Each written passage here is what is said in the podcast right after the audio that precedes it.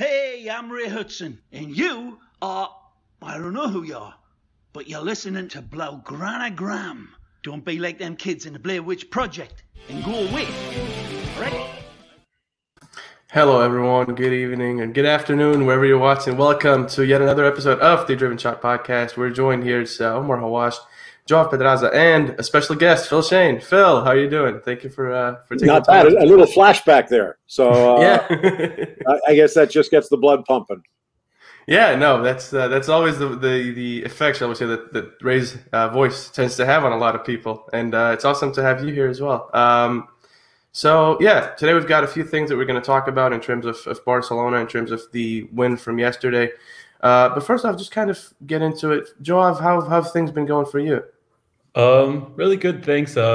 Really excited after yesterday's win for Barcelona and the loss of Atlético de Madrid. So La Liga seems a little bit closer for Barcelona. Still no margin of error, but other than that, really good, Omar. Thanks.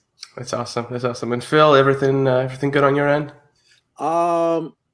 Pray for my mechanic. No, other than that, like I was saying, I got a little bit late because I had to drop my car off. But that's okay. Also, dad of two teenagers, so that also could probably use a little bit of help.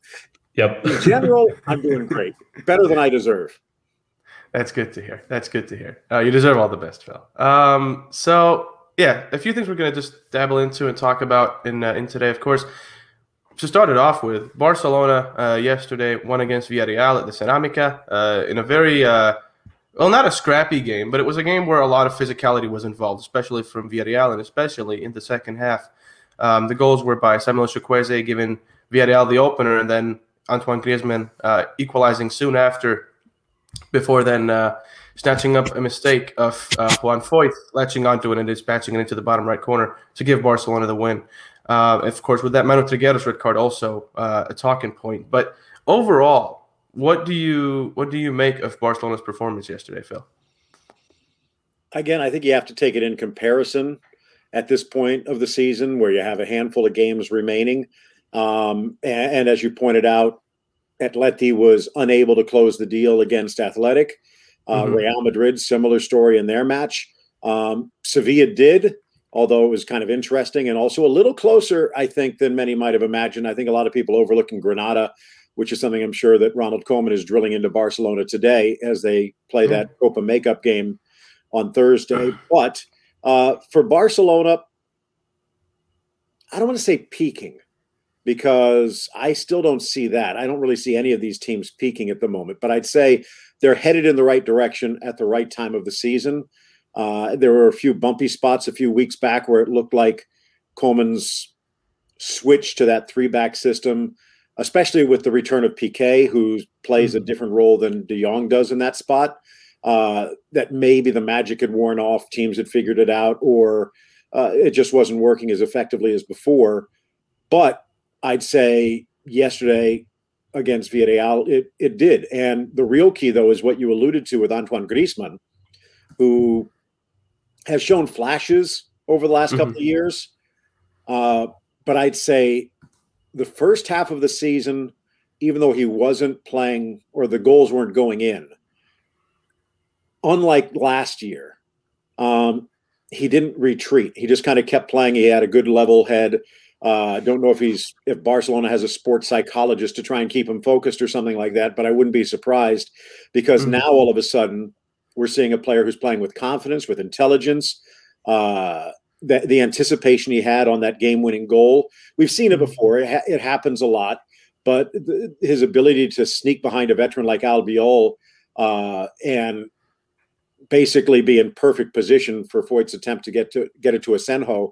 And all three of those players, other than that one moment, were absolutely brilliant. But Griezmann's anticipation changed the game.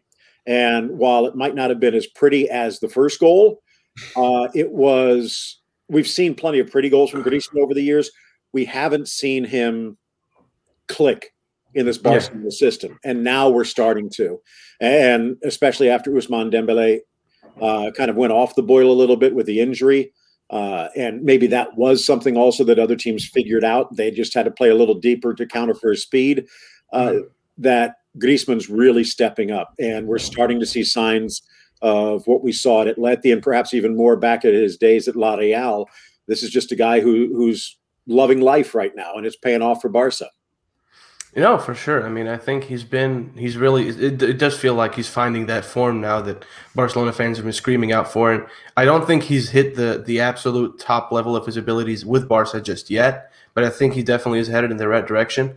And one thing I also found interesting with that attack, as I was talking about it yesterday, usually if Griezmann was, if we, you know, rewind like 4 or 5 months back where he wasn't in this form and didn't have this sort of confidence, even if he did manage to anticipate that pass and intercept, he would probably have taken a touch or two, then went for a shot, or first-time shot would go right into the hands of the keeper, right? So that's something as well that I think, I mean, obviously he has been working on his finishing, but it is really good to see him having this sort of confidence now, and it feels like he has that extra edge, that X factor that Griezmann usually would bring, and this is what he was expected to bring when he joined from Atleti.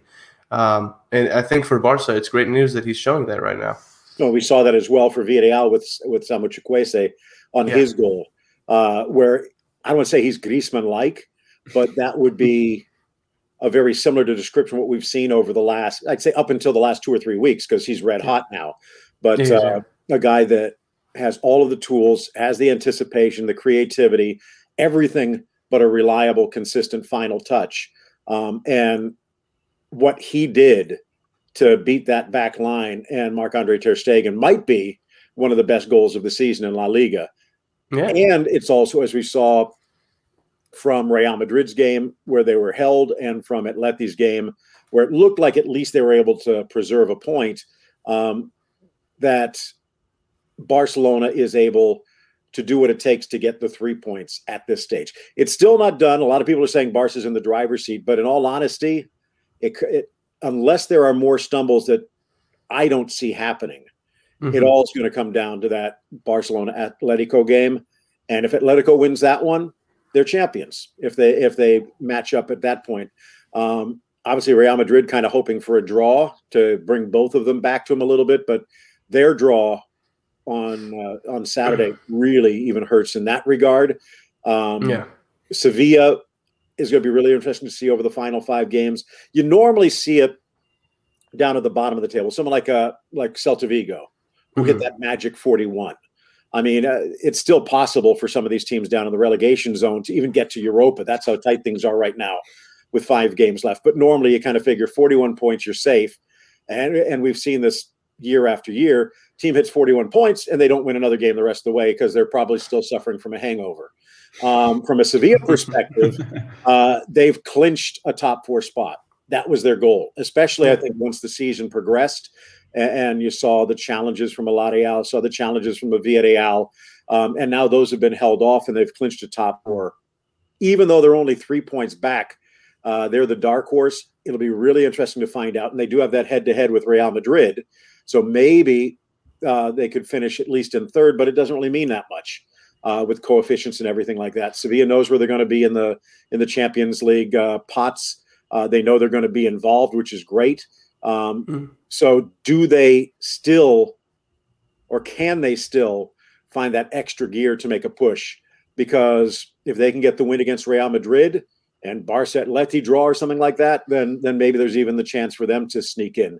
And I can't recall a race that's been this tight maybe in the last 20 years between the top 4 teams. So it's going to be fun. And the interesting point also is the fact that those 2 games, whoever wrote the schedule is a genius. You have Barcelona Atleti and Sevilla Real Madrid, same match day. So we're going to learn a lot in a week or two.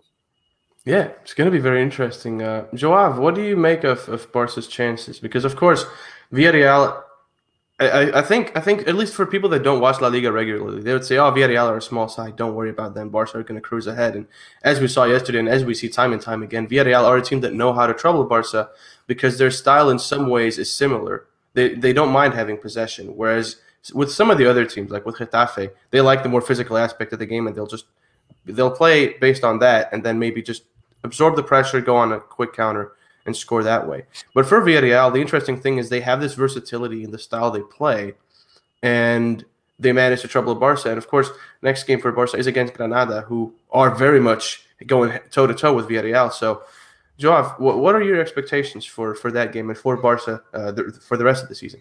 I think Barcelona, as Phil said, they have found this form that allowed them to put in the position to actually go and win La Liga, something that a lot of people didn't really think would be possible just a few weeks or a few months ago. So I think Ronald Koeman's team has really clicked and has really begun to understand themselves on a much higher level. And something I want to point out, that first goal by Griezmann, the long pass by Mingueza, it reminded me somewhat to the first goal of Luis Suárez, I think, against Real Madrid, in which Dani Alves sent him a really, really long ball in the Clásico in the Camp Nou. Luis Suárez just controlled it, and he tucked it in against Casillas. And so it is something that I really like to see back to remind me something of that, and also that Griezmann is actually playing with a lot of confidence to actually try a chip, because that's something that a player will only do when they have the highest of confidence and they know that they can do it, because otherwise they would just try something else. But I think Barcelona are understanding themselves a lot better. I like players like Jordi Alba that are really just like flaring up again on that left wing, something that they do really well. And also Busquets has also been a player that has been really prolific with this 3-5-2 system. So I do really like Barcelona's chances, and also like the fact that they look like a team. They don't just look like individuals playing together, playing individually or for themselves, but actually playing like a team. Yeah, no, for sure. I think, and you mentioned Alba and Busquets, who I think it's been beautiful to watch Alba's resurgence, because he had a while, especially during that Anfield Roma period, where he wasn't really doing that great, and a lot of people were seeing him as a big question mark. Would he stay at Barca? Would Barcelona need to buy an out-and-out replacement for Jordi Alba? But I think since then, and I think a lot of this credit should go to Ronald Koeman, because since the introduction of Koeman and his technical staff, we've seen that they have this really close relationship at the celebrations and the post-matches. You can see them spending a lot of time together, even in the photos when they're traveling. So I think that really plays a part, that Alba feels that he has this confidence of Ronald Koeman directly to Alba, not just as in I trust the team, but as in I trust you as a player and I trust you as a left back. I think that does a lot for a player. And the team right now is in this, as you said, they have this sort of high right now where it finally feels like something is clicking in that team. They're getting the right passes through. They're getting the right accuracy on it. They're playing a style that seems somewhat defined. And the only reason I say somewhat is because they're playing with different styles. Sometimes they'll play a 3-5-2. They'll go to 3-4-3. We've even seen hints of a 4-3-3 at points where Sergiño Dest has had to come off for, let's say, to rest him, and then Mingueza fills in as the right back, and kind of you shift out the defense a bit. So the fact that we see this much going on in Barcelona's style of play right now, I think, shows that Ronald Koeman it seems like he's found a formula that works. Piqué, a lot of people were writing him off because of his age, saying, he's too old now. But the fact of the matter is he's been very, very consistent in the past few games that he's played. At least in my eyes, I think he's been one of the main reasons that Barcelona's defense has been so airtight, because while he might not go out and commit to the challenge, which is something a lot of people criticize him for, saying he commits too much or he contains too much, it seems like he's found that balance because he has players like Mingueza, Araujo, and Longley around him, not to mention Dest and Alba, who are good defenders in their own right. And I think having that defense click, because at that point you have a really solid midfield with Busquets, who's been working really well. De Jong seems like he's finding his role now. Getting that freedom, it's been cut loose. You're able to drive forward if you want and push up the field, and we've seen it pay off time and time again. And he almost got that goal yesterday when it then hit off the post for the rebound. But it feels like it's clicking, and I think now with Ousmane Dembele slowly coming back, Ansu Fati hopefully coming back, Philippe Coutinho obviously still receiving treatment. But if he does come back within a reasonable time frame and can make it into Koeman's side, you have all these players with Pedri, Alex Collado potentially, Ilaix Moriba, and a lot of these players. This will be a positive headache for Ronald Koeman, if anything, the way I see it, because you'll have so many players to pick and choose from. And if you have the style and the baseline set, it's boding really well. Now, there's a whole bunch of things to unwrap there. I guess first, one thing that jumped up was talking about Piqué, and there was a moment there at the end because from a formation perspective, there's even been times where it's almost like a 2-3-5 or a 2-2-6 when De Jong's playing in the middle. And some people accuse me of being a Barca fan. Some people accuse me of being a Real Madrid fan. Normally, it's when I'm doing the other games. But for me, I just love football. I love the beautiful game. And I don't know if you guys have had the chance to read Jonathan Wilson's book, Inverting the Pyramid, but a little bit of a formation geek. And I know, like Ray says, once the whistle blows, it doesn't matter. But it does put a mindset into what people's roles are and what's expected of them during the 90 minutes. Things can change as the game develops, but you still kind of have that mindset. And with De Jong, it kind of gives you like a drain plug. He'll come back and fill that gap in the middle when needed, but when you want the water to flow, he'll just fly up, and sometimes he'll be in the other box as the leading center forward. So I see a bit of Koeman in him, a bit of Beckenbauer in him. And in my mind, you could argue we're watching a transition, forgive the blasphemy, of this being a Lionel Messi team to a Frankie De Jong team. Obviously, Messi kind of slaloming in even more over the last month into that Xavi role, but the goals are still coming. He's up to 25. He didn't get any yesterday. He was a little off yesterday, but the team was able to pick up without him. But getting back to the Piqué moment, there was a moment in the second half where they were trying to stretch the defense, especially with Lenglet getting pushed up a little bit. And there was a long ball down the flank. I think it was to Chukwueze, and we know how fast it can be. And Piqué got over in perfect time and sent it out for a throw with a nice challenge. That's something I think a couple of weeks ago we might not have seen. So there are moments. Again, I think that in the system, putting De Boer in the middle gives you a lot more versatility. But against the better teams where you do have to be a little bit more solid, if you can get a good game out of Piqué in the center of the three, again, that's even a point where I think you look at Ronald Araujo, and he's fit in quite well in that spot. Maybe a little learning to do, but to get that out of Piqué, a player that has his leadership and his mentality, is even better. So in regards to some of the other situations you were kind of talking about, De Boer's kind of a mad scientist this year, and I never would have expected that from a player that kind of came out of the Dutch system where you're locked into 4-3-3. You have to be able to play every role, but once you get to the top flight, this is your role. And we saw at Valencia, and maybe it says more about those Valencia players, where, not saying they're prima donnas, but there was a lot of talent on that team when he was there, but they weren't as malleable, moldable as, surprisingly, this Barcelona team has been. I mean, you think back to Luis Enrique, you think back to maybe not as much before with the Ant, but with when Quique Setién came in, and you'd hear word coming out of the dressing room. Now, maybe in regards to the whole relationship that he has with Riqui Puig, maybe in some ways, well, there's an axiom in the business world that if you come in and take over a foundering ship, the first thing you do is fire someone, because then you get everyone else's attention. It's not that he fired Riqui Puig, but he kind of made it obvious. And the criticism was that some of the words that were going on in the dressing were making it out into Mundo and the sports dailies, and he didn't like it. And he thought it was Ricky that was doing it, and he made it very obvious that he was not happy and things would change if that continued. We don't hear those discussions anymore. And for any team, no matter how good you're doing, there's going to be a little, once the door closes, a little finger pointing, a little discussion, some arguments, maybe even pushing and shoving in the shower. You never know. And then once the door opens, everything's great again because you've worked it out. That's what happens as a family. That's what happens as a team.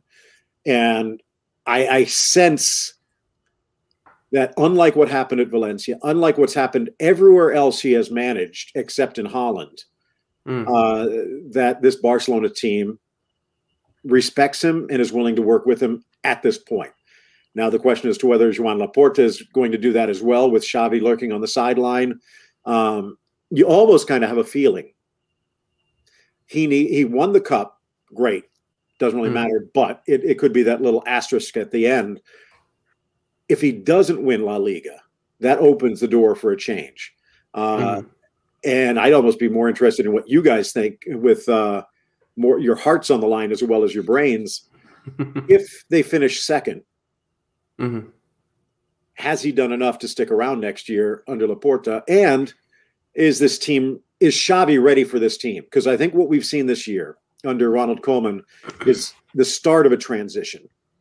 And in the process, giving him full credit, I would love to see Riqui Puig more often. I would love to see Conrad de la Fuente get a chance, just because there aren't a ton of speed merchants on this team. There's really only one. And I think de la Fuente would do well, or at least could probably have been bled into this team with an eye towards next year. I think he actually had another goal yesterday for Barca B. He did. So, it was a great goal as well. So just Miami kid. So, but what he has done with Pedri, maybe a little overdone. With De Jong, with Ilaix now towards the end. But what he's done by the insertion of these specific players, Dest would be another one, and he spotted him and done quite well. The return of Sergio Roberto gives him a little bit more, many more options. But he's been able to, as you alluded, put players like Jordi Alba and Sergio Busquets into position to do what they do best and what they did well for a decade. Not that there's people covering for Busquets, but just the formation, the players around him, the trust that he has with them, that if he's under pressure and he makes a one-touch pass, they're going to get it and know what to do with it. Alba, same story, especially with the three-back, that he has a player that is maybe not fast, but quick, like Longley behind him, allows Jordi the comfort to push up a little bit more, where I think under Setién, and even early on in Koeman, where they were pushing Dest up on the right, Alba was kind of locked back a little bit, maybe only half speed, pushing up on the left side. But now, with this change in formation, change in personnel, the developing chemistry, it's squeezing out a few more years from Alba and Busquets and putting a smile on Messi's face. So, as I said before, even if they don't win, it's almost back to the drawing board if Xavi or some other manager comes in. And maybe the end result will be brilliant. Xavi will bring back the Pep Guardiola days and tiki-taka with a plan B and a plan C. You never know. But I think what we're starting to see from this Koeman-led team isn't Pep. And it might not be as good, but considering what they have at their disposal, it is a huge breath of fresh air from what we've seen over the last 5 or 6 years. No, I mean, as you were saying, and I think you made a lot of good points with that, I think Ronald Koeman has done, in my eyes, a really, really good job. And yes, of course, would I have liked to see Riqui Puig a bit more? Sure. And I think, I mean, a lot of people want to see players like Riqui Puig shine. But the fact of the matter is, Koeman makes the decisions, and he's liked Pedri a lot, and you know when Pedri plays, you can see why. I mean, for his age, he's incredibly mature. He plays for the badge. He's all over the pitch every single game, and yeah, people would make the call and said, hey, maybe you should rest him a bit. You've been playing him pretty much 90 minutes for every single game, but I think. I mean, there really isn't much that I would change about what Koeman has done, because I think he's done a brilliant job. He's virtually transformed this team from what we saw pre-Koeman to now.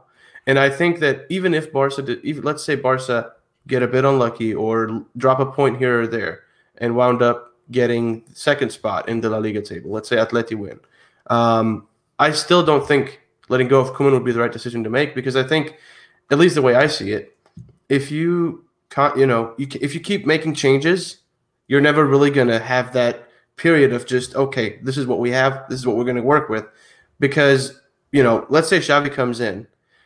If he's obviously seen that, Valverde was there for a while, then Setién came in, didn't even get a transfer window to do what he wanted to do, and came in amid a pandemic and didn't even get time to get Martin Brathwaite time to adapt to the team, because obviously he had, I think, El Clasico and then one game, and then they had that break. So a lot of things happened in that period of time. And then when you think, all right, Setién might still have a chance because he hasn't even had a transfer window, he hasn't had a say yet, he gets booted. And then Koeman comes in, and Koeman virtually transforms this side. And then if he comes out as well, if he's kicked as well, or let's say he resigns or whatever, that doesn't bode too well for Xavi, I think, in terms of the confidence that he might feel he has with this team.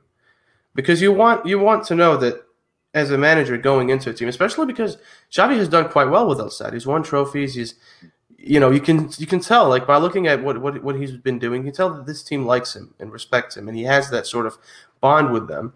And I feel like maybe the move to Europe, if Koeman continues to do well, you can wait a bit with that move to Europe and give Xavi maybe a year more under his belt. And then maybe at that point, bring Xavi in when Koeman feels like, all right, I've done what I could do, and maybe it's time for a change. Because I think, I mean, the way I see it, when Koeman came in, people didn't really have any expectations. They were just like, oh, it's going to be another, you know, Setién story or another Valverde story towards the end where it's not really going to be what we want. It's going to be the opposite. It's going to be someone that doesn't know how to lead this team. All that, you know, all that talk. But it's been the exact opposite of that. Koeman has found a way to get this team to like him. He's found a way to make them respect his word by, as you said, leaving out players like Riqui Puig to say, no, listen, I'm the one that leads here, and it's my decision that goes. And it's worked for him. And sure, does that maybe leave Riqui Puig with a bit of a bitter taste in his mouth? Sure. But I don't think Riqui Puig's time in Barca is over yet at all. But, you know, with that said, I mean, I think it's too early for Xavi, not because I don't think Xavi is ready, but because I think Koeman has done such a brilliant job so far, I feel like it would be a bit unfair to just ship him off and say, all right, Xavi's taking in, because you couldn't finish second in a season that's been so airtight in both ends of the La Liga table. I mean, even this, you know, we're this close to the end of the season, and we still don't know which teams are going to get relegated because so many of them are so close. And even Eibar wins today, and they're back in the mix. Exactly. And I'm a huge Quique Setién fan, and I was drooling over possibilities with him stepping into Barca. But as you said, just the whole situation, maybe even more the front office. And when you think about it, I mean, Koeman showed some flashes early on, maybe a sign of what could happen. There were some disgruntled moments here or there, and he did – I don't say it was Mourinho like throwing people under the bus, but he was quite vocal that there might be an issue here or there without mentioning names, except for Ricky that one time, that it really wasn't until it became quite obvious there was going to be a presidential change. And whichever of the two leading candidates it was, I think it would be a breath of fresh air. I kind of like the Laporta one just for the simple fact that it brought back stability, and it brought back, for lack of a better word, the memories of when Barca was at its best, where the other could have been a brand new day, but it was a little bit scarier, maybe a little bit more of a situation where there's some insecurity. With Laporta that comes in, you do have that security. This is a guy that's done it before and knows how to do it again. And even if there is a $1 billion deficit, he's the type of guy that has the connections that will find a way to fix it, or at least push it down the road a bit so it doesn't matter as much. And also, we've seen signs of, and people are reading into every single facial expression from Lionel Messi. As they do. How many fingers did he use on the handshake? But I mean, it does. The wins are doing it. The joy is doing it. But I think it's also from Messi's perspective. I haven't heard anyone's get a report of who he actually voted for. Again, I think it was one of two people.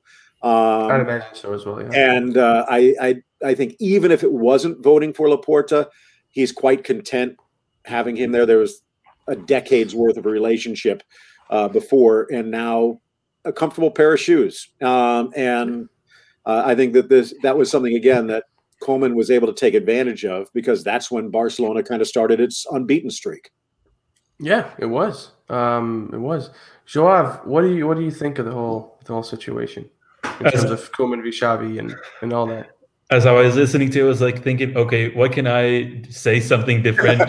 Because you guys have basically just covered all the bases. But I did think of something. So let me put this situation. Imagine, this whole situation of this whole season with all these games and all the pandemic and all that. Imagine a manager like Ernesto Valverde in the shoes of Ronald Koeman. So how well would he would have done? So I think that really puts into perspective just how well Koeman has done. He basically received the same team that Ernesto Valverde had, because, as you said, Quique Setién didn't do anything basically for the team. He didn't have a say in a lot of things. But Ronald Koeman did bring a lot of stability to this team, especially in a time where he didn't even know if he would have a job at the end of the season, especially with all these presidential candidates saying that a lot of saying that Xavi was the manager and all that. I agree with Omar saying that Xavi maybe doesn't still have enough experience to go on to Barcelona, especially as we know that Pep was on the B team for a few years before he was actually promoted to the Barca first team, as well as Luis Enrique. He was also the manager of Barça B for a few years before even having the possibility of being the manager of the first team. So yeah, I really like what Koeman has done. As we've said already, he has brought a lot of unity inside the team, something that we didn't see before. And also, I like that he sees the possibility just beyond the 4-3-3. He has tried something different. He has flared up a lot of players that possibly would have been like, oh, he's too old to be playing for Barcelona anymore. And he has had to the mix the youngsters, like, as you said, Ilaix Moriba, Pedri, even Oscar Mingueza. I love him. He has really grow up to the potential in this season. So I do really like the mix that he has right now with all the veteran players and all the young players. But now I'm really anxious to see what he has to do with a transfer window and see what he now actually can do with 1 year under the belt with Barcelona, and now knowing what the economical status really is of the club. And this is where I ask you, Phil, who would you sell, bring, or loan for Barcelona? That's a tough one. One finished thought looking at the comments in regards to Setién, and they're right, and I was going to say it, but it slipped my mind. It sounds really funny because he's always been a player's coach. Just go out and have fun. We'll find a way. But the one of the reasons I love Setién a lot as well. The players turned against him for whatever reason it was. They just didn't have faith in him or the system. And I think with Ronald Koeman, for lack of a better word, he doesn't give a crap. I mean, Lionel Messi, he says the right things in public, I think, in regards to, well, you know, we'd love to have him. He's so valuable, but he's got to do what he's got to do. We'll see what happens. Behind closed doors, I do think that there's probably a respect that he shows to Messi, but I don't think that Ronald Koeman's personality is the type that would not call a spade a spade. And if he thinks Messi has to do something, he'll say it. And I think in some ways, from a Messi perspective, I think he probably respects that. I think he saw what happened where there was a lack of leadership under Setién. And when you do get to that position, you kind of get sick of yes men because you don't know what they're saying when your back is turned. With Koeman, he says it to your face and no argument. And I think that's one reason that the air is cleared and this is a team that's getting better in the right direction. In regards to what they need, other than maybe a couple of years ago, I think it's probably the exact same thing they've needed for about the last 12 or 15 seasons, which is that plan B, probably since Thierry Henry left. And even he, under Pep Guardiola, so maybe it was probably more David Villa in that role, but neither of them were truly a number nine, but they gave you that striking power coming from the flanks. Obviously, under Luis Enrique, that changed a little bit. Tata, it changed a little bit. Valverde, it really changed. It wasn't exactly an Athletic Bilbao style, but it was a little bit more of a strict formation and strict responsibilities, where it became even more evident that they needed a number nine. Luis Suárez comes in, fills that role quite well, arguably could be filling it quite well now, doing quite well at Athletic Madrid in his absence. But I think Brathwaite serves a role. He's a very intelligent player. Maybe with a little bit more time and a little bit better feeds, he'd have a few more goals here or there, but he's not a 20-goal scorer.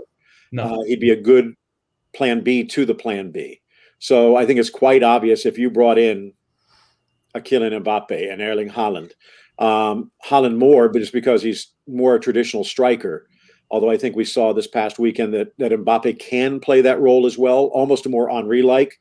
And with a system like this, maybe he'd get even more chances than he is at PSG. But there's a few other players that are playing in some of the lower leagues, and one of the names eludes me. I'm trying to remember a young Serbian kid playing in Italy, but I can't remember where. But again, prototypical number nine. to the point where maybe you take a risk. But for Barcelona, I think they can't afford to take that much of a risk. You need to make the money count. You're going to have to be creative to find the money to begin with, assuming, again, of course, that Lionel Messi sticks around, which I think right now is probably at least 75%, unless PSG really comes in. I think PSG might have nipped ahead of Manchester City a bit. He'd love to get back with Pep. That's great. And it would be kind of cool playing with a player like De Bruyne, et cetera. But I think if he goes to PSG, Neymar probably sticks, and Mbappe probably sticks. And just like Neymar went, you have the chance to be part of something special. However, I think that what we've seen from this season, the smile that's put on his face, the fact that it's now a new project. It's not just, as he even said, something I've been saying for years, throwing more Band-Aids at a gaping wound and trying to heal it. Instead, what they've done is they've kind of cut some of the dead wood off a little bit, and they're trying to start again. And I think he likes being part of that project. So I think he sticks around. That's the first domino. And not just for Barcelona, in my mind, probably for the transfer window. Because if he goes to a PSG, if he goes to a Manchester City, if he sticks at a Barcelona, that affects what happens with all of the other big pieces, which then affects those other pieces that are flying in. I think next year, got to find a way to get Riqui Puig in a little bit more, a couple more of the younger players, like maybe Conrad, bleed him in a little bit. I think Ilaix becomes that much more valuable. Maybe they make a decision on Junior Firpo, who I think has done well in the limited times that they've put him in, but I think he's still a bit of a vulnerability. Not saying you can go out and get a Gaia, bring back a Cucurella, something like that, to slot in for depth on the Alba side. Although in some ways you could say that's why they brought Sergiño Dest in initially, was actually on the Alba side.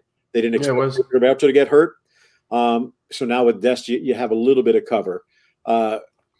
I think they've, because of the injuries and necessity, they've found Araujo and Mingueza can both play. Umtiti, if they decide that he can still contribute, is absolutely worthy of being a top four player. Longley is probably a lock at this point. Piqué maybe in this system has another year or two. So I don't think there's problems there. Limited problems on the flank with De Jong and Ilaix and a reborn Busquets. I think you're pretty good there. Maybe you see Pjanic get a few spot positions there if you hold on to him. With Pedri, again, Ilaix maybe stepping up, Messi dropping back a bit. I don't think there's that many problems at that number 8 or the advanced central midfielder. Griezmann and Dembele continue to take steps forward. Maybe you want a little bit of cover here or there. But again, it just comes down to that number 9. And the problem for Barcelona is, there's probably only about 3,000 or 4,000 teams that are also looking for a number 9.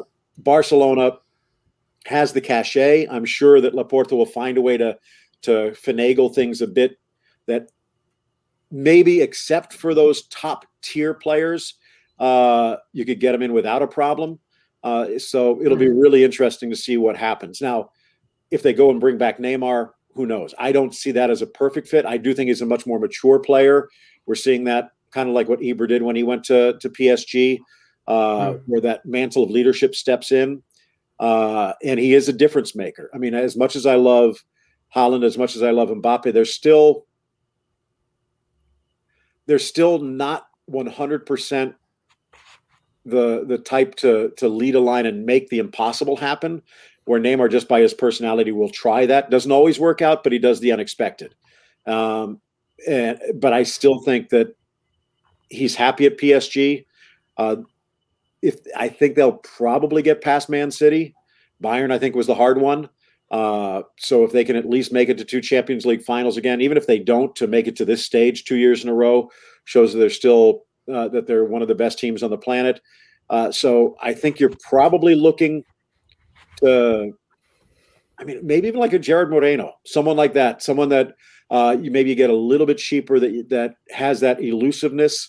A little bit of flexibility. He's not just a bump on a log or a rock up front, that you can slot him into a couple of different places, but is also comfortable playing in that center spot.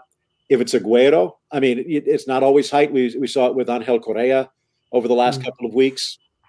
low center of gravity, if you're not afraid to get in there, that you can cause a lot of problems. And Agüero's been doing that for a decade. How much more does he have left in the tank? Who knows? Probably a couple of years, though, in this type of system. And just like David Villa, maybe you can get something out of him.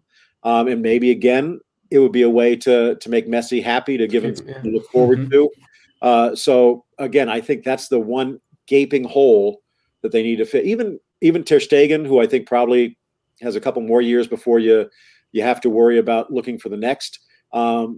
Neto behind him is a good, solid backup.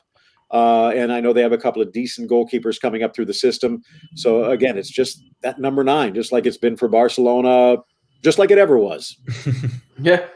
Not really much has changed in that regard. I mean, of course, Suarez filled that gap, but as the years went on, you could feel that maybe he started to stagnate a bit and it was time for a change.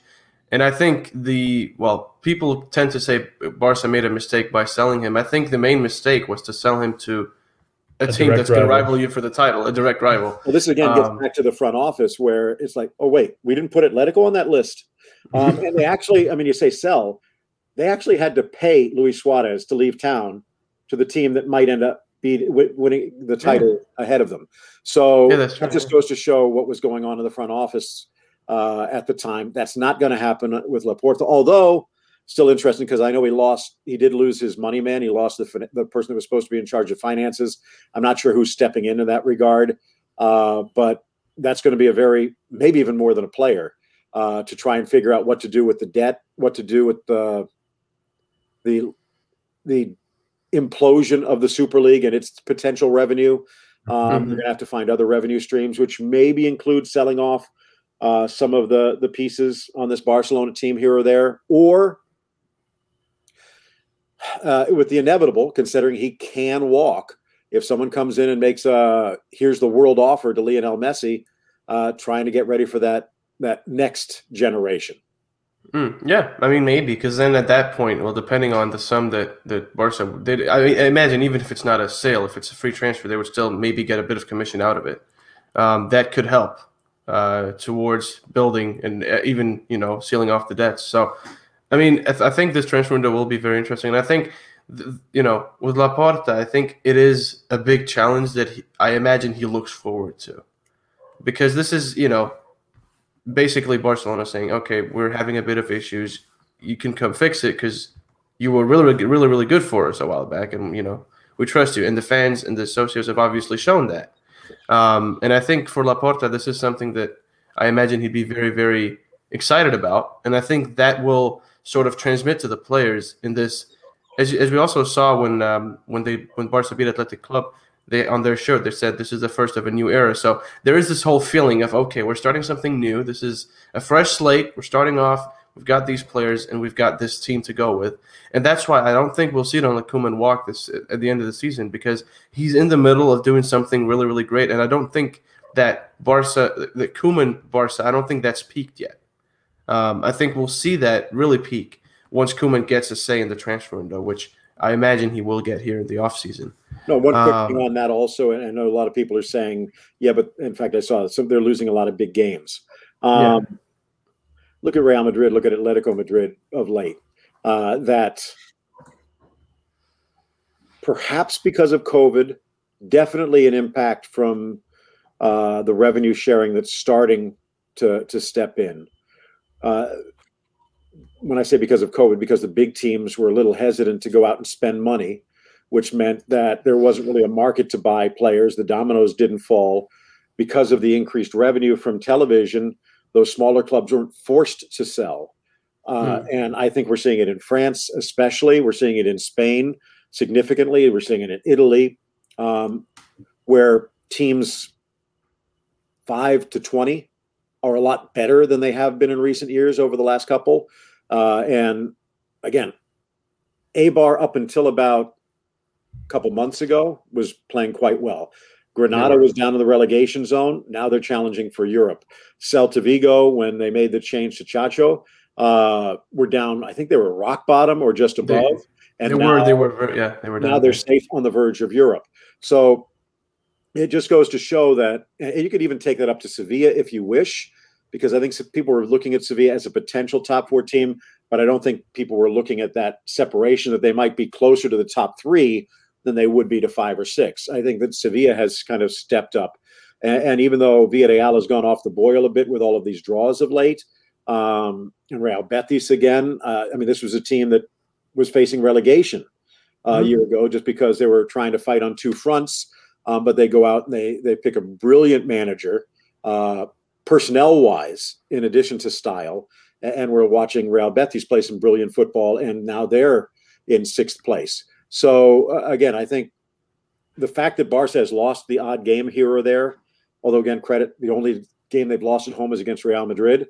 You look at Real being held by Betis. You look at Athletic beating Atletico. La Real leading the league for a significant part of the season, that it's a lot harder than it has been for the last decade. Part of that is the fact that Real and Barca aren't as good as they were. Part of that, I think, is the fact that Atleti has come in as at least as a worthy challenger. But I think that top to bottom, those leagues are a lot harder to win now. Yeah, they are. They are. And I mean, again, you can see it if you look at the table. You can see that it's airtight pretty much everywhere. I mean, few points separate the teams that are fighting for relegation to being a mid-table side. And obviously, it's 3 points between 1 and 4 here. Yesterday, if it wasn't for Barak Yilmaz in France and his heroics with 2 goals and an assist, it would have been 2 points between the top 4 in France. Although I think that's once PSG gets its nose in front, I think that maybe they pull away. But Lille's still in front, and Lyon and Monaco are still in the race. So, and even again, look at Italy. Juventus is stumbling a little bit. I thought that they would right the ship and at least challenge.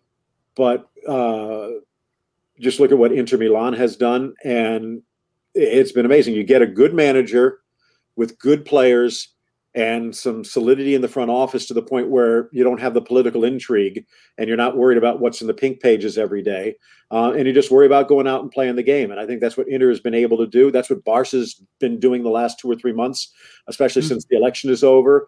There seems to be a foundation and some solidity, and they're just building on it. Yeah, it feels like the team has this club has this confidence in itself and in the club, which I think does a lot. And we've seen it in Inter. Now we're seeing it in Barcelona. And I think it definitely does do a lot for the team going into the new season and going into these 6 finals, because where maybe a year ago we'd see Barca drop points against your Getafe or against your Villarreal, they've actually come back against Villarreal from a 1-0 deficit, where in previous games we've seen teams like Villarreal. And when I say teams like, I mean teams that people wouldn't expect to challenge. Barcelona, Vigo a couple of years back, etc. So yeah, exactly. And you've seen those types of teams pile up 1, 2, 3, 4 goals on Barca before it seemed like they kind of woke up and got into the rhythm of the match. But yesterday they conceded that goal and instantly they got on the front foot. Mingueza, I think, has been excellent for Barcelona, especially because of his maturity and especially because of his vision as a defender to pick out the right passes. Because I was really like, I was watching that run yesterday on the replay a couple of times, and on Griezmann's run for the goal, for the first goal. And you can see the way he bends his run could allude to Messi running out wide. And Mingueza, had he not had the maturity and vision that he does have, maybe would have opted for Messi rather than Griezmann's run, even though Griezmann did call for it. But no, I think really brings back memories of Rafa Marquez making those passes to Ronaldinho generations ago. And also, I agree with you. That was one thing. There was a good wide shot from the corner behind the goal for Villarreal that showed it. And it's one of the things that's really impressed me about Kylian Mbappe. And admittedly, he was doing it when he was 17 for Monaco. But it's almost like running backwards towards the sideline to allow the defense to pull back so you're onside, and then you kind of curl your run in around a defender who's not quite ready for you because you've gotten some separation. There was an intelligence to Griezmann's run. But you're right. If the pass wasn't made, it doesn't matter. But within a minute, after getting shocked by one of the goals of the year, they had one of the goals of the year themselves. So I agree. And then even more, because I was thinking back, was it 3 years ago, where the Villarreal, it was 4-4 against Barcelona, where Griezmann didn't go, okay, I got a good goal. And then he, as you pointed out earlier, where even if he does make the smart move, he doesn't try and blast it. He had the patience and composure under pressure against one of the best goalkeepers in La Liga this year, to get the go-ahead goal. So it again has to do with the mentality of this team that is really starting to grow. And it hasn't been a total dismantle and rebuild either. No. He's found a way to switch horses midstream. He's found a way to rebuild the engine while it's still working. And I don't think people realize how difficult that can be. He got the players on board, even the ones like a Riqui Puig, who maybe are sacrificing a little bit. You don't hear the bickering, the finger pointing, etc. You don't hear the complaints as to why I'm not playing it anymore. Of course, if they were losing 4 or 5 games in a row, maybe you would, but they're not. And I think a lot of that credit has to go to Koeman. And I agree. I think that Laporta is going to give him a chance. It might not be the entirety of next season if things don't click. I think he's going to get into next season, deep into next season, and unless it's an absolute disaster, he might even get the year to follow at that point. And who knows? By that point, it might be his ship to run. Could be. We've got a couple of questions in chat. Some of them we have went over, others we haven't. So Ameta X97 says, hello, greeting to everyone. Thank you for tuning in. And he asks why we're not talking about Sevilla. We have been talking about Sevilla. And by the way, again, if Atleti Barca tie and Sevilla beats Real Madrid, they're in the mix. Again, I mentioned way back at the beginning, now that they've clinched a Champions League spot, it's going to be – and I know what Lopetegui's going to want to do.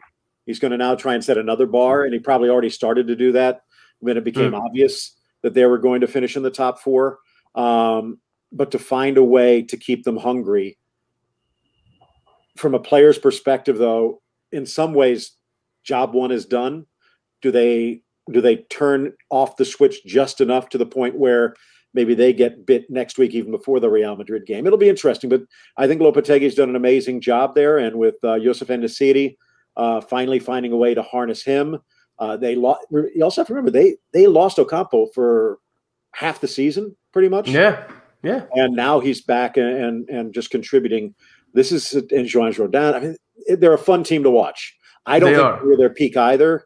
If he can hold that team together, maybe add a key player here or there. Same thing with Betis. I don't think if Pellegrini can hold on to some of those players. Remember the battle they gave Real Madrid. If Fekir was there, it might have been even worse for Real. That's what I was thinking when I was watching it as well. Yeah. So I again, you take a look at Villarreal, Unai Emery. If they can find a way to add a piece here or there, Parejo fit in quite well. Coquelin at times. You look at Chukwueze, who's starting to emerge. Gerard Moreno, if they can hold on to him. Pau Torres. Yeah, absolutely. And I think Pau, this is a key, because he was a little bit of a dark horse at the start of the season, got off to a brilliant start, and then maybe tried to do a little too much, maybe reading his press clippings, but kind of got victimized in the middle. But he's straightened out, solidified, and credit to Emery and the staff for keeping him on form. But he was huge in that game. And it's just going to be fun to watch over the next few years, because it's always been Real and Barca and maybe a third challenger for a while. But again, La Real. I mean, we didn't even really see all of David Silva this year. He probably still has another year or two left. And I think that Isaacson is going to step up even more. So Alexander Isak. So they have a lot of challengers for that third and fourth, and we might even see some of those teams like a Sevilla, like a La Real earlier this season that could challenge the big two or the big three.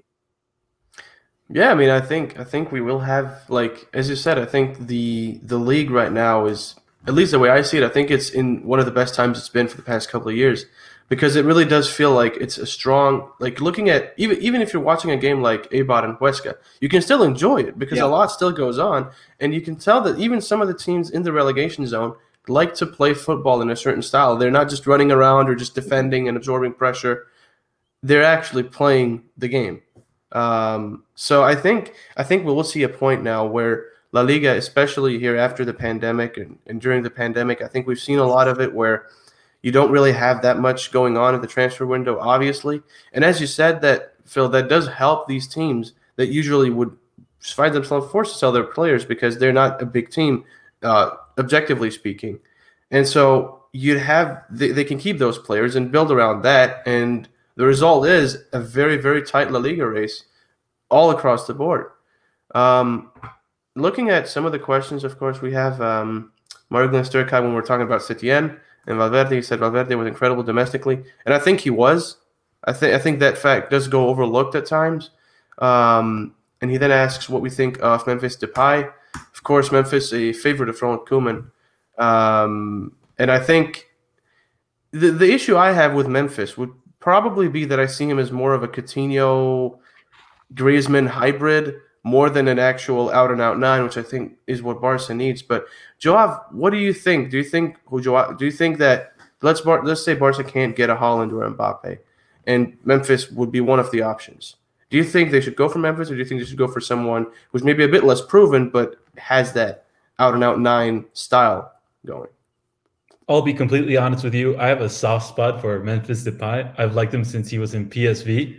And in Manchester United, I was really disappointed that he really couldn't click at all. But as Phil was saying, I mean, we'll have to look back at David Villa. David Villa was some sort of a number nine that played on the wing and could really click with Messi. And Memphis could fill that role. I do think that he's more sort of, as you said, a hybrid between Coutinho and Griezmann, possibly, with more speed than both and possibly a little bit more goal than both. At the moment, he is having an incredible season in Lyon. But I would really like to see him in Barcelona, especially since he does bring something like different, some explosiveness. And as we said, well, as we've seen actually with Koeman when he was the manager of Hala International team, he did play the number nine role and he did extremely well. They did go on to the final of the, what's the new tournament called? The Nations League? Yeah, the Nations League. So they did go on to win to the final. And I do think Depay could do something special, especially since Koeman does really want him in the team. He does see him fitting into his own system, something that possibly 1 year ago they would have said, oh, you have to buy, Depay for 30 million. And Koeman doesn't really know if he'll be here next year. So it's, again, one of those situations where what are you going to do with a player if the manager leaves? But now 1 year under his belt, he does still see it, that he could fit into his system, especially that Depay is motivated to come to Barcelona. So I think that would be a positive for both sides. Yeah, I agree. Phil, what do you think of Memphis? We'll take this question, then another one, and then we'll wrap it up for the day.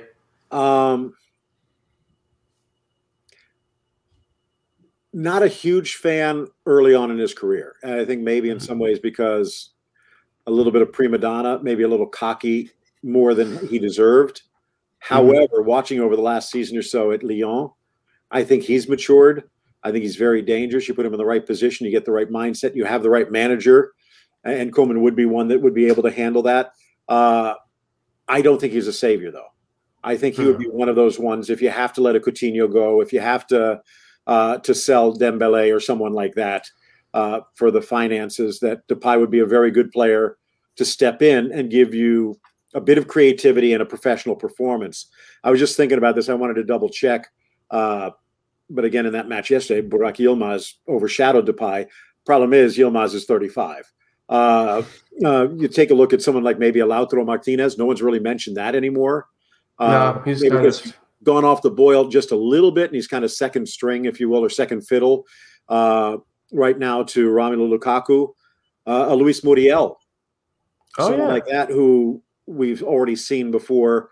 And if anyone follows our South American coverage, in addition to what he's been able to do at Atalanta, he's playing in the form of his life, and he's fit, still relatively young. 19 goals in 16 games? And he is the type of guy that can stretch a defense with decent touch. He's also quite fast as well. Yeah. Well, and again, even when he was carrying a little extra weight, he was still quick. But now he is fast. And I think Depay would be useful, but he's still more of an East-West player. And I think the one thing that Suarez did, again, normally you think North-South, but Suarez had the ability to play East-West as well. But he did give you that ability to stretch, put a defender on his shoulder and turn him, and at least draw a foul and a free kick, if not to break in on goal.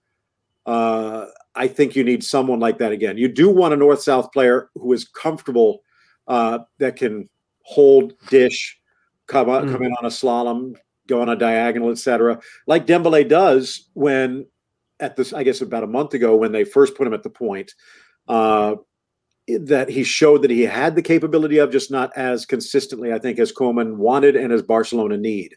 So maybe they have the answer. Again, Griezmann's not a number 9, but he is a number 10 in that dual striker role. He can be that second striker, or if you do have the two strikers up front that can play the inside channels, he has that capability. He's never really looked comfortable as a player out on the wing, which is where he was forced when they were sticking with that traditional Barca 4-3-3. Like I said, and I'm sure you guys have already watched was Get the Ball, Pass the Ball. One of the comments that still sticks with me is with Thierry Henry, where Pep basically told him, I don't say he yelled at him, but he pretty much told him that he wants him almost every single time to start with his heels on the chalk, just for the simple fact that when he gets the motor started, he's going to beat almost every single defender inside the box. But he wants to stretch that inside and open, I would say now in the equivalent, the possibilities for a Pedri, for a De Jong, for a Messi, without having 5 defenders to beat, because you have to respect Henry when he was at his prime. And I think if they can get Griezmann to play anywhere near that capability, it's going to be a huge plus. But again, what do they need?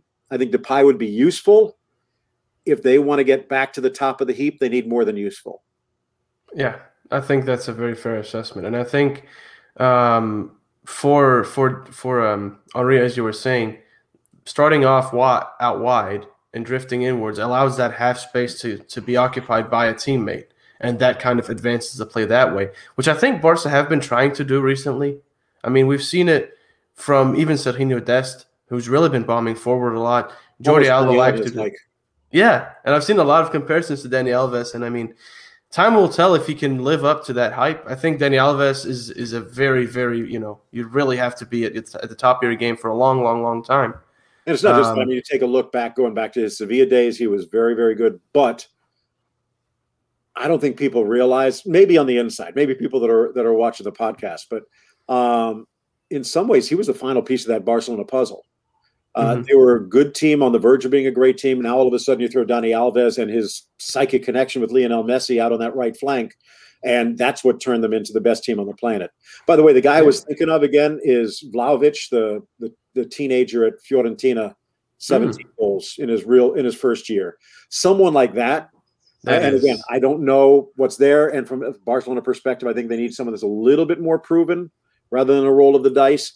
But he might be one to keep an eye on. Also, also Darwin Nunez, right, from Benfica. Yeah, good point. Yeah, there are quite a lot of talents out there. And I think the Portuguese league and the Italian and the French league get overlooked quite often because people like to label them as quote-unquote farmers league. But the fact of the matter is they produce a lot of the big talents that we've gone on to see, that we still see. A lot of the talents that a lot of people that now love and love to watch have come from those leagues and from the French league especially. So I think for talents, that's definitely one of the places you would go. And I mean, in the future, if Barcelona would go for a role, if they want to jump the gun on a young striker or a young midfielder, getting one from the French league wouldn't be surprising. Hamada X97 adds to the question that we were talking about earlier with Memphis and asks about Edinson Cavani. I think the issue with him is just that he's too old, the way I see it. Too old, I think maybe, like I said, 35-year-old Yilmaz to build a team around. But also he's doing well enough at Manchester United where I don't think anyone gave him a chance, and now they're talking about giving him a contract extension. I think he stays at United for another year or two and then maybe comes to MLS and joins Miami or who knows. I would imagine that. Or even heads back to Uruguay. So I think he's got at least one more year at United, and I think he's going to do quite well there. I mean, he might be, 34 now? 34, I think 35. He keeps himself in such great shape. He plays like a 27-year-old, and he hardly ever gets hurt. So I think that's a plus. But again, I agree with you. I do think you want some. I also see Rodrigo had asked about Dembele. Frustrating. I'd say if it wasn't for what we saw a month ago, I'd say it's almost time to cut bait. But when they threw him into the center channel, if they can't find anyone better, again, going back to the match they had against Cadiz, where Koeman's substitution pattern was criticized, the fact that Dembele and probably Conrad, again, to another, along with Sergiño Dest, are really the only players that can stretch a defense. Yeah. And if they can find a way, maybe in the offseason, say, hey, Ousmane, here's what you have to work on. And I don't mean on FIFA. If they can get him away from the video games and get him on the practice field to the point where he becomes just a little bit razor sharp, you slot him into that center period, and there's not going to be a lot of defenders that can keep up with him. No, I love the line that he had where someone asked him, is he a one-footed player? And he said, yes. He just doesn't know which foot.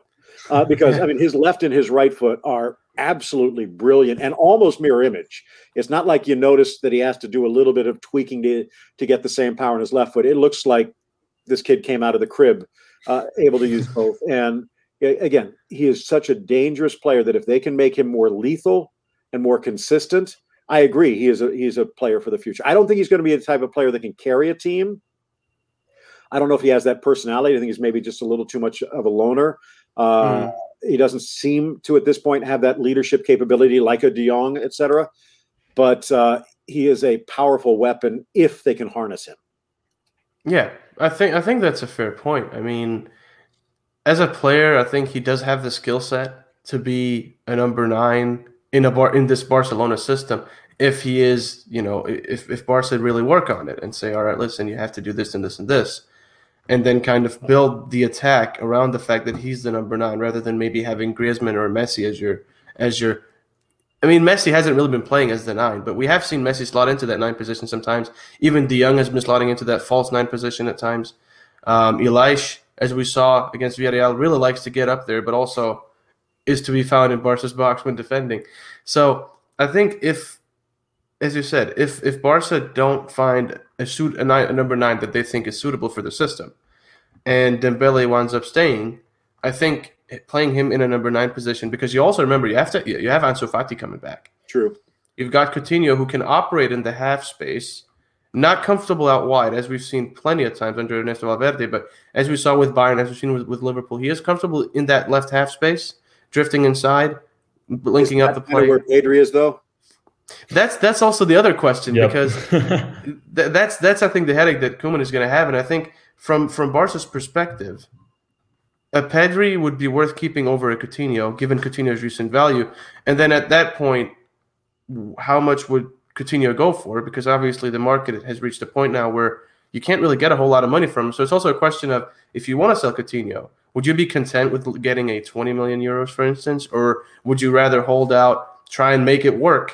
And then maybe get that out of it more, rather than they couldn't get that before, which is why they had to basically hold on to him when he came back from Bayern. They've rebuilt his reputation a bit in the fact that he's finally played well with Barca. However, now you also have the injuries where he's missed half a season, so it is kind of a balancing act. But again, in my mind, Pedri, I don't think you want to hold on to Coutinho at his salary to fill in every fifth game. So I think that's Pedri. No. I think, again, you raise the interesting point with Ansu Fati.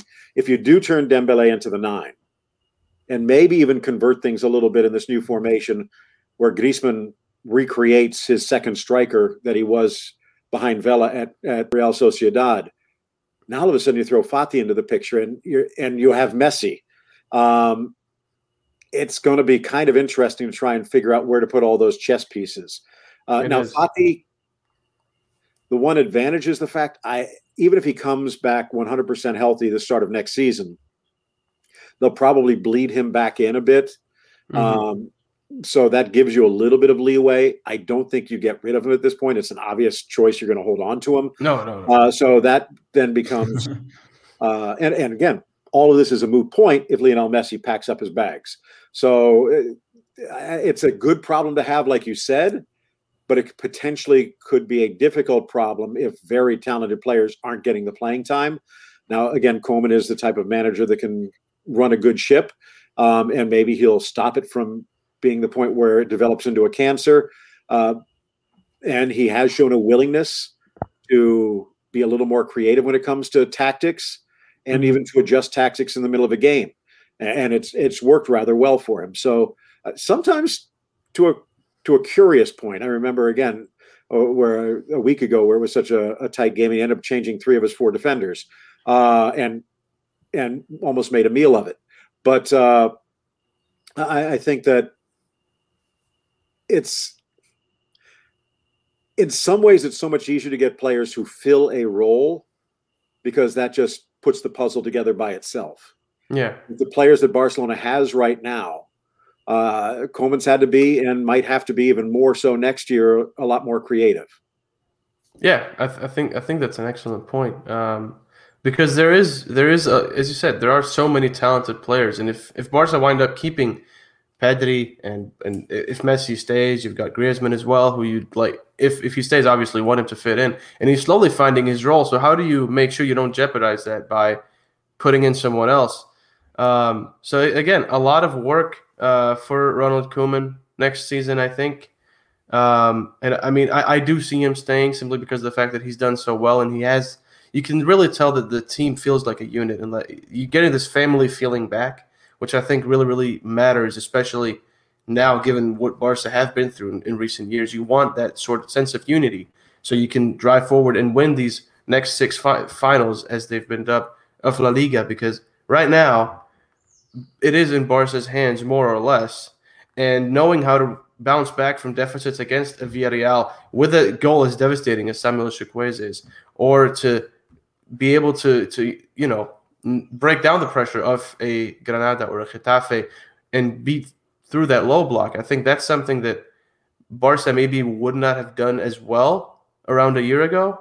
But now it seems like they're finding the team. You can tell the players are fighting for each other and fighting for the manager. And there is the sense of, we can do this because we're Barcelona, because we have this skill set, we have these players, and we have the trust of our manager. So we can do whatever, like, everything is possible, you know. And I think it's really important to have that mentality into a team. Ahmed X asks about Koeman's 3-defender system during the work. We were talking about it quite a lot earlier. I think the consensus was that it's working quite well.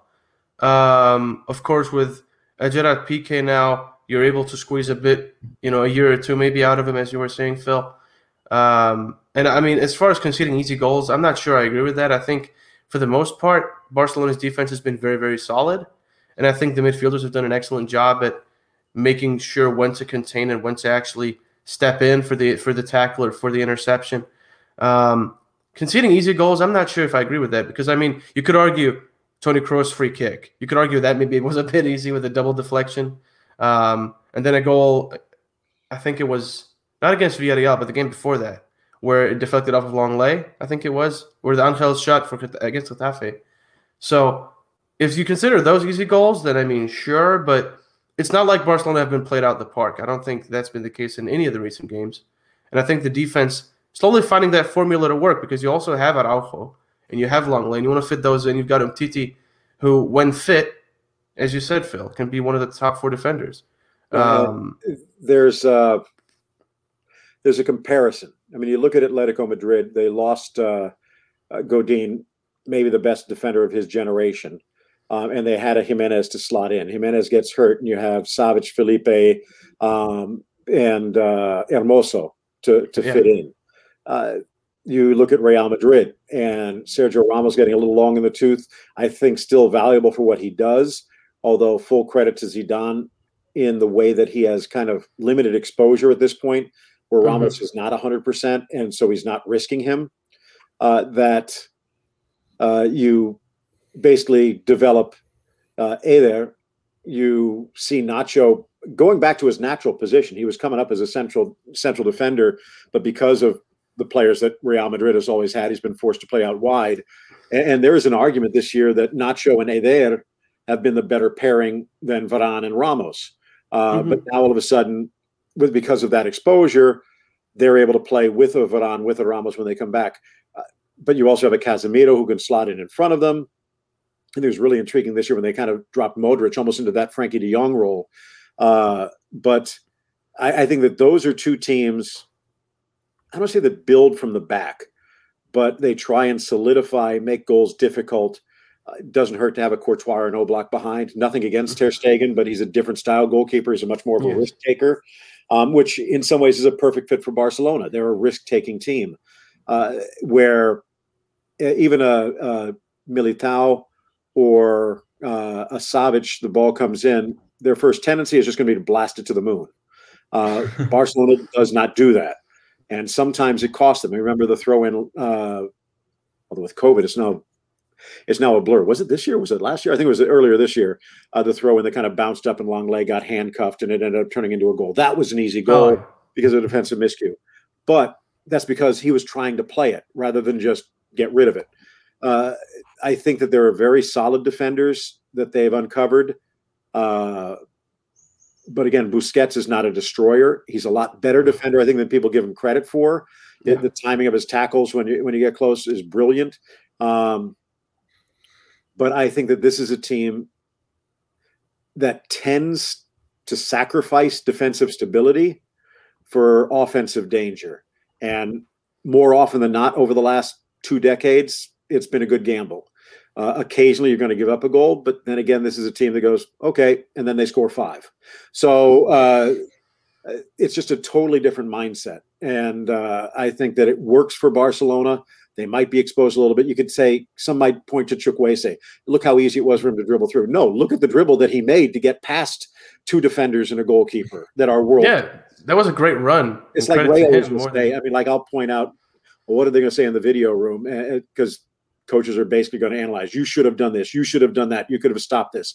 Sometimes you just got to sit back and say, that was an amazing play.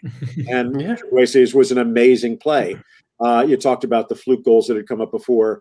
So, again, there have been some goals earlier this year that have been a little easy, where maybe Ter Stegen, who fancies himself a field player, and for obvious reasons, even going back early in his career, I kind of remember goal against the U.S. that he allowed, where he kind of let it run, thinking he was going to come around it, didn't realize how close he was to the goal line and win. I remember that. But that's because he is that good a player. Sometimes you get victimized by overconfidence, but put up or shut up, and most of the time they've put up.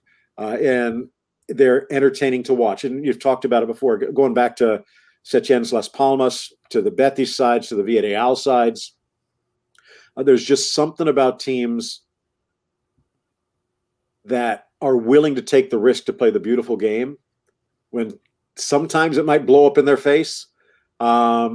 That makes this game so enjoyable. It does. It does. And I think that's the thing as well, that a lot of the smaller, shall we say, the less prominent teams of La Liga can take with them, even if they do wind up getting relegated or wind up getting 16th or 15th places, that at least we stuck to our style, which I think is something that we might not have seen as much, a year or two ago, because a lot of the smaller teams were just thought, okay, we'll just defend, then go for the counter, which isn't our style, but we have to play this style because a Real Madrid or a Barca like to play, possession or like to play down the flanks. So we have to adjust. And Villarreal for hogging the mic, but that's something also that jumped out this year that Ray and I were talking about off mic, is that even if the formation has changed, even if the system, if you will, has changed, I think that what we've seen under Koeman has brought back the essence of what Pep Guardiola created, even more so going back through the last 4 managers combined. I mean, Luis Enrique changed Barcelona a bit, mainly because he needed to. Valverde had to, and again, because of the board, is what Messi complained about. They basically had to put patches on. You go out, you try a Turan, you try players here or there that kind of fit in, do play a good role, but it's not the Barcelona system. And then with Setién, he tried, but he never really had the transfer window. And for whatever reason, he lost the faith of the players and the front office. And now all of a sudden you have Ronald Koeman. And I think because of that security, and even though they're putting different players in different positions, you're starting to see the mentality come back where they're comfortable swinging the ball around 60 times before they find the right moment.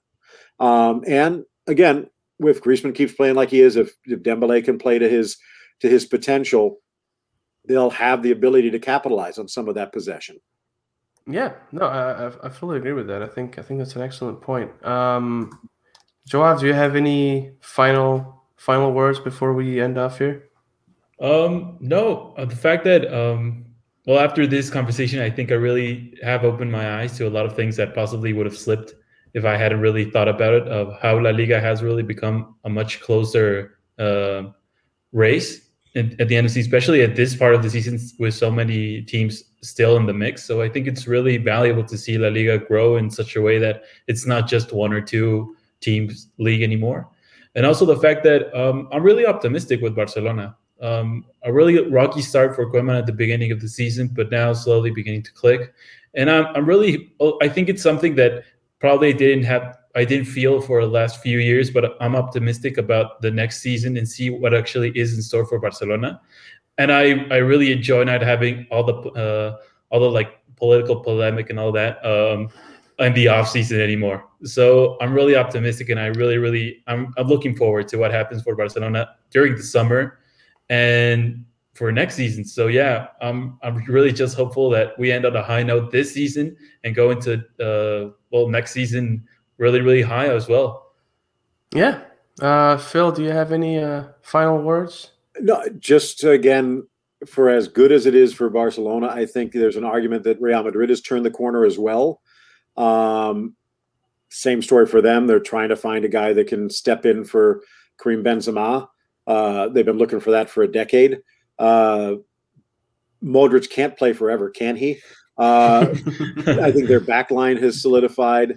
I think that that they're going to be stronger. They, again, maybe missing one or two, or they have to be a little bit more active in the transfer window, perhaps than Barcelona. Although again, under Zinedine Zidane, they haven't been. They've been very focused in on the opportune buy or bringing up their own. I think Atleti, even if they do stumble here, I think that they've taken a step forward. Even if they do lose Jimenez to a big money deal to the Premier League, I think that they've shown that they have some depth.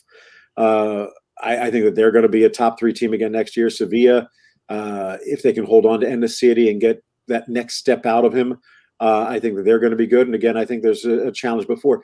I agree with you. I think what we've seen is a much stronger La Liga. And it kind of goes back, I guess, early days before when I was growing up, and people would talk about American sports like and kind of, when you think about it, almost Super League-like from George Steinbrenner with the Yankees, where they were trying to twist arms to get more and more money. But the Yankees needed a good Milwaukee Brewers team or a Minnesota Twins team just as much as people needed a good Yankees team. However, there is something about having the Yankees or the Red Sox or the Dodgers, et cetera. It's, you do need that team to shoot for, to set the bar, and sometimes the team to wear the black hat and kind of be the villain. And I think just as La Liga needs a strong Barcelona and a strong Real Madrid, if it's just those two teams, in all honesty, the other 36 games of the year aren't worth watching as much. But now all of a sudden you have the possibility of anything happening on any given weekend, and it becomes that much more entertaining. And that's one reason I think that there could be an argument that La Liga is even more enjoyable to watch now. Might not have the Ronaldo versus Messi at their peak, at their highlight, might not have Pep rediscovering the wheel, et cetera, like that. But in the pure drama of it, that La Liga might actually be more enjoyable now than it has been in decades. Yeah. No, I think that's a really good point. And I think people tend to overlook La Liga because they think, oh, well, Ronaldo is gone and Messi might leave, so what's the point? But I think the fact of the matter is that a lot of teams in La Liga, and this is something I've always said, is that the teams in La Liga compared to, say, your Premier League, which is what the people widely view as the best league in the world, La Liga is far more technical. And even the defenders are far more technical. And we see that with the way Barca play, with the way Villarreal play, the way Real Madrid or Atleti play, even the smaller teams.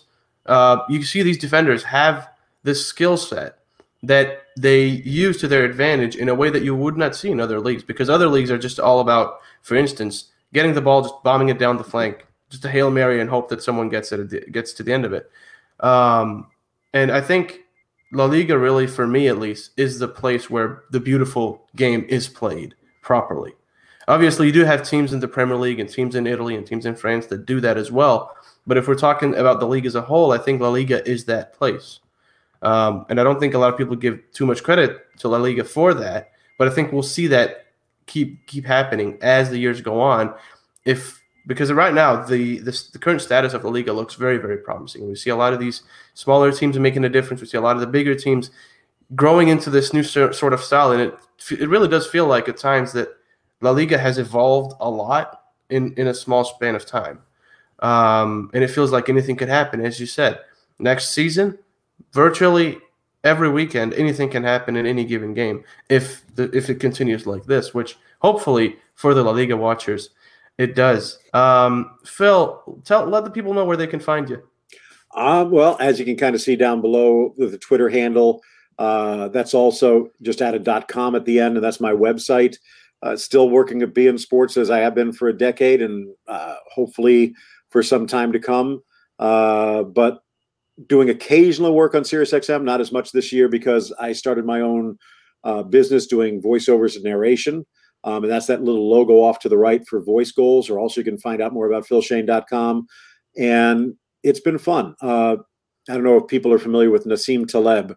Follow him on Twitter. Your mind will be blown. But there's something he said a few years back that really caught me, where he said, as long as you have a job, you're a slave to someone else. And especially in this business where someone comes in, they want to bring their own person. It could be the flavor of the month. I've had a good run. It's not going to last forever. So to have a little bit more control, to create my own company. And I've had some fun doing that, and it's paying off, doing voiceovers and narration and other things. And, had the chance to do a few more USL games here or there, and see what happens in the future. But it's been fun working alongside Ray for the last 2 decades, and we talk about it off air a lot. That even if it was to end tomorrow, that we were blessed to arguably be witness in the front row of the best football that's ever been played in the history of the game, and. As we're pointing out, though, it never ends. I mean, people thought that Eusebio was the best, Cruyff was the best, Dest was the best. You have Pelé and Maradona, and then all of a sudden a Ronaldo and a Messi pop up. And people might be discounting it now, but who knows, 3 or 4 years, maybe Mbappe and Haaland will both be up on that pedestal. So there's something amazing about this game and how it's able to reinvent itself generation to generation. Maybe it's just a short memory. But I think it has to do with just the fact that this marvelous game we call soccer or football is the best sport ever invented, and it keeps reinventing itself. No, I fully agree. I think that's a nice point to end it on. Really, beautiful sentiment. Yeah, Phil, it's been an absolute pleasure having you on. Thank you very much for taking your time out to join us here on the Driven Shot podcast. This podcast, of course, is part of our podcast network, the Blog on Ground Podcast Network, where we're also launching a new podcast in Spanish covering Barça B and Barça Femini called Blog on Ground en el Johan. So do check that out. It will be out very, very soon. You'll be able to find it on all your favorite streaming platforms as well as our website, blogonogram.com. So on that note, thank you all for tuning in. We hope you're staying sane, safe, and well. Phil, once again, thank you very much for taking your time out to be with us here today. We hope you've enjoyed it as much as we have. Really a pleasure, Phil. My pleasure, and thanks for the invitation. Of course. If you enjoyed this episode, our dear audience, make sure to drop us a follow, like, or subscribe. And on that note, we will see you next Monday. Phil, as you might know, usually we have the pre-recorded outro of you. I don't know if you'd like to do that now or if we just roll the pre-recorded one. Go for it. I want to give myself a grade. All right. All right. Thank you, everyone, for tuning in. We will see you next Monday. And I guess on that note, roll the outro by Phil Shane. My name is Phil Shane, and you've been listening to The Driven Shot, hosted by Omar Hawwash and the Blaugranagram News Outlet. Thanks for tuning in, and we hope you have a wonderful day, and hopefully we'll see you again soon.